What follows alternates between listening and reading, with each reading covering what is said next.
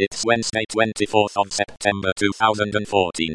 This is HPR episode 1603 entitled Guadec 2014. Matthew Garrett interview and is part of the series Interviews.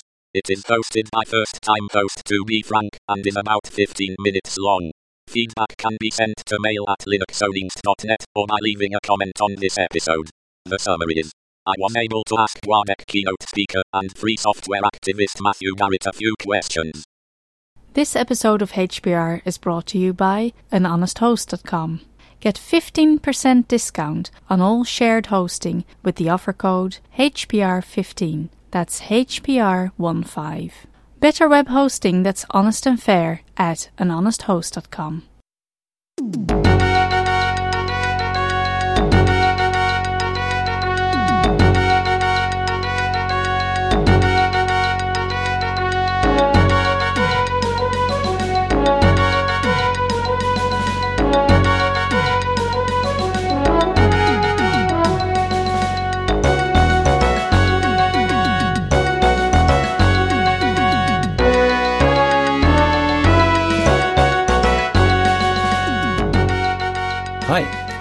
to Hacker Public Radio. My name is To Be Frank. I am one of the hosts of a podcast in German called Linux ohne Angst, which is Linux without fear in English, uh, which I do with my mate Pete from Strasbourg in France. We've been doing this for all of six months now, and we try to attend Linux conferences whenever we can. And this year, the GUADEC, the GNOME Users and Developers Conference, was held in our hometown, Strasbourg. So we thought that would be the ideal occasion to pop by and listen and talk to some GNOME developers, users. And it was very enlightening, and we will talk about it a little more in depth in the next issue of our podcast, if you're a German speaker, that is. But there also was the keynote, and it was held by Matthew Garrett, a prominent figure in the open source world. And I wanted to share this with you because I did a brief interview with him after the talk. So, very briefly, for those who don't know him, who's Matthew Garrett? He's a programmer and a free software activist and has been a contributor to the Debian project. He has been a member of the Ubuntu Technical Board and he's also worked for Red Hat and for Canonical, by the way. And uh, for the two latter, he, among others, worked on the UEFI bootloader or rather how to, to be able to still install Linux on your system if you've got uh, a computer that has UEFI and Secure Boot that our friends at Microsoft have imposed on us. And uh, I think he's the man behind the Shim bootloader. And for his work on, on, on the Secure Boot problem, he was being awarded the 2013 Free Software Award. Currently works for cloud computing platform and has always been a strong advocate of software freedom. So let me briefly outline what Matthew said in his keynote before I play you the interview. The title was Why Do We Desktop?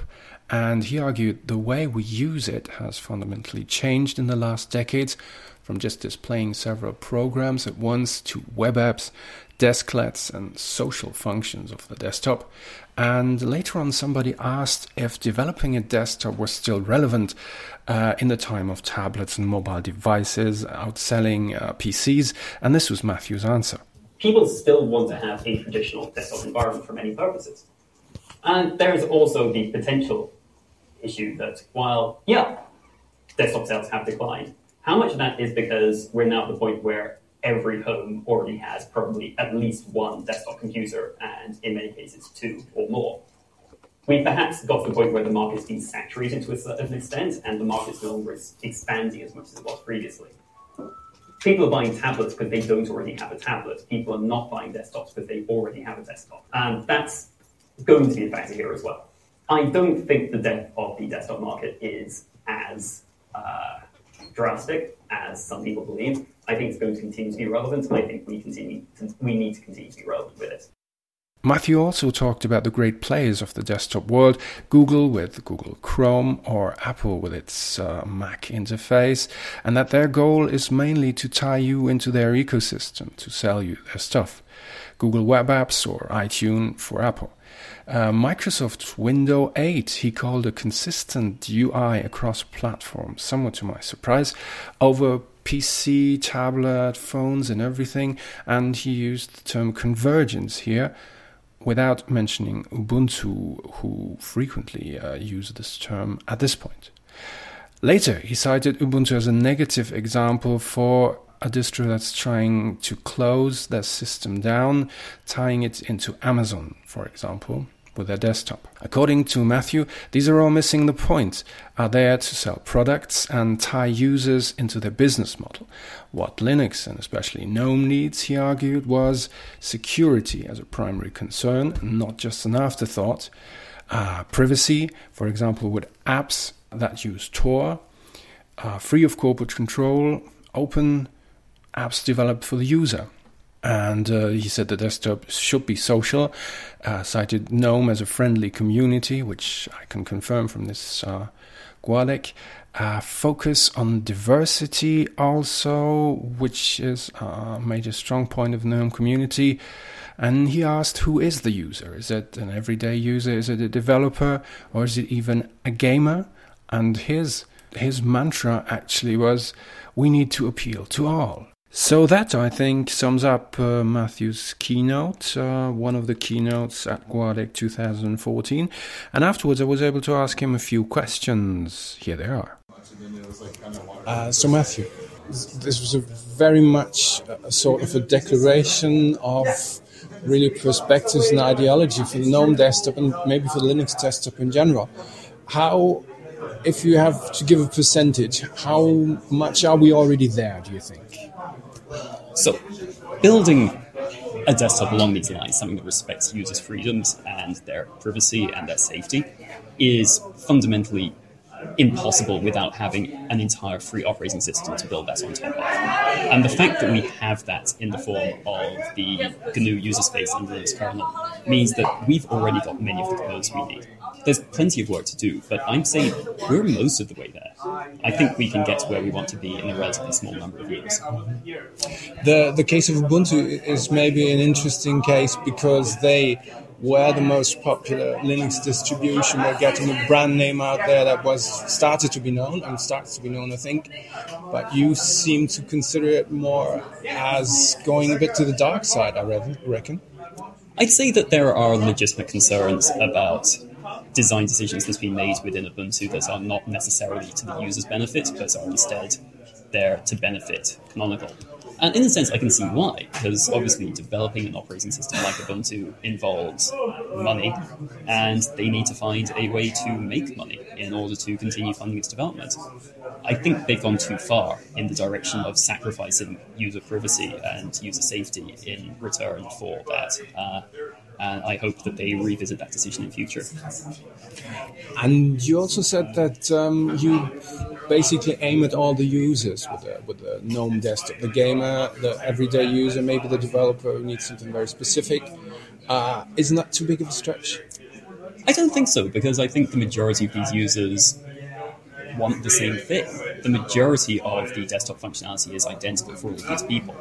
We can provide additional functionality that satisfies their needs without taking that away from anybody else. It's going to be something that's time consuming to develop. We're going to need to identify these people's needs and then ensure that we can satisfy them. But I don't see any fundamental reason why this is impossible. Mm-hmm. And uh, the the really everyday user that maybe sometimes it seems to me that's buying a PC like they're buying a fridge. Mm-hmm. You just buy a certain function and you expect it to function, and once your operating system uh, goes down, you have to buy a new computer because you, you consider it the same unit, and no one says, "Hey, could I install Linux in that? Could I install something else in that?" What do you think? Uh, so, in the sense of is, is, is that a problem? How can we convert these people? Uh, convince them, try install Linux, look at the GNOME desktop, see if there's alternatives, when actually they consider that maybe too much trouble because there was just something to switch on and it works and does the thing they want to do. I think Ubuntu demonstrated fairly well that it was possible to produce a Linux distribution that even unskilled users could install on their computers. And we can probably go further. There, there are certain uh, iterative modifications we can continue to make to installers to make it possible for users to do this with even less technical knowledge. Uh, but I think the distributions have that mostly under control. Beyond that, I, I don't think we're at the point where it's a strong technical issue now or even a strong uh, difficulty issue. I think the problem is more that people are not aware that this is an option. Uh, and that's really a word of mouth issue, it's a marketing issue. You said evangelism, Yes. but is it also a thing of getting a brand out there? having a solid brand makes it a lot easier to have a consistent message to go to people and say this is what GNOME is this is why we're doing this this is what we're going to be doing in the future this is why you should be part of what we're doing yeah Okay, Matthew, thank you very much. thank you Pleasure. Okay, so this was our brief look at Guadec, the keynote this year, and speaker Matthew Garrett. I hope, as I, you have enjoyed this and learned something. Um, if you want to know more and you speak German, take a look at linuxohneangst.net. The address will also be in the show notes. If you want to send us reactions, you can do so at mail at linuxohneangst.net. And thanks to Hacker Public Radio and thanks to Matthew Garrett. Take care. Bye.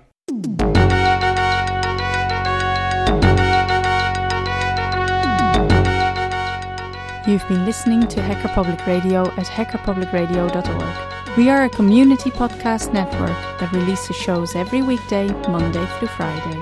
Today's show, like all our shows, was contributed by an HPR listener like yourself. If you ever thought of recording a podcast, then click on our contribute link to find out how easy it really is. Hacker Public Radio was founded by the Digital Dog Pound and the Infonomicon Computer Club and is part of the binary revolution at binrev.com. If you have comments on today's show, please email the host directly, leave a comment on the website, or record a follow up episode yourself. Unless otherwise stated, today's show is released under a Creative Commons Attribution Share Alike 3.0 license.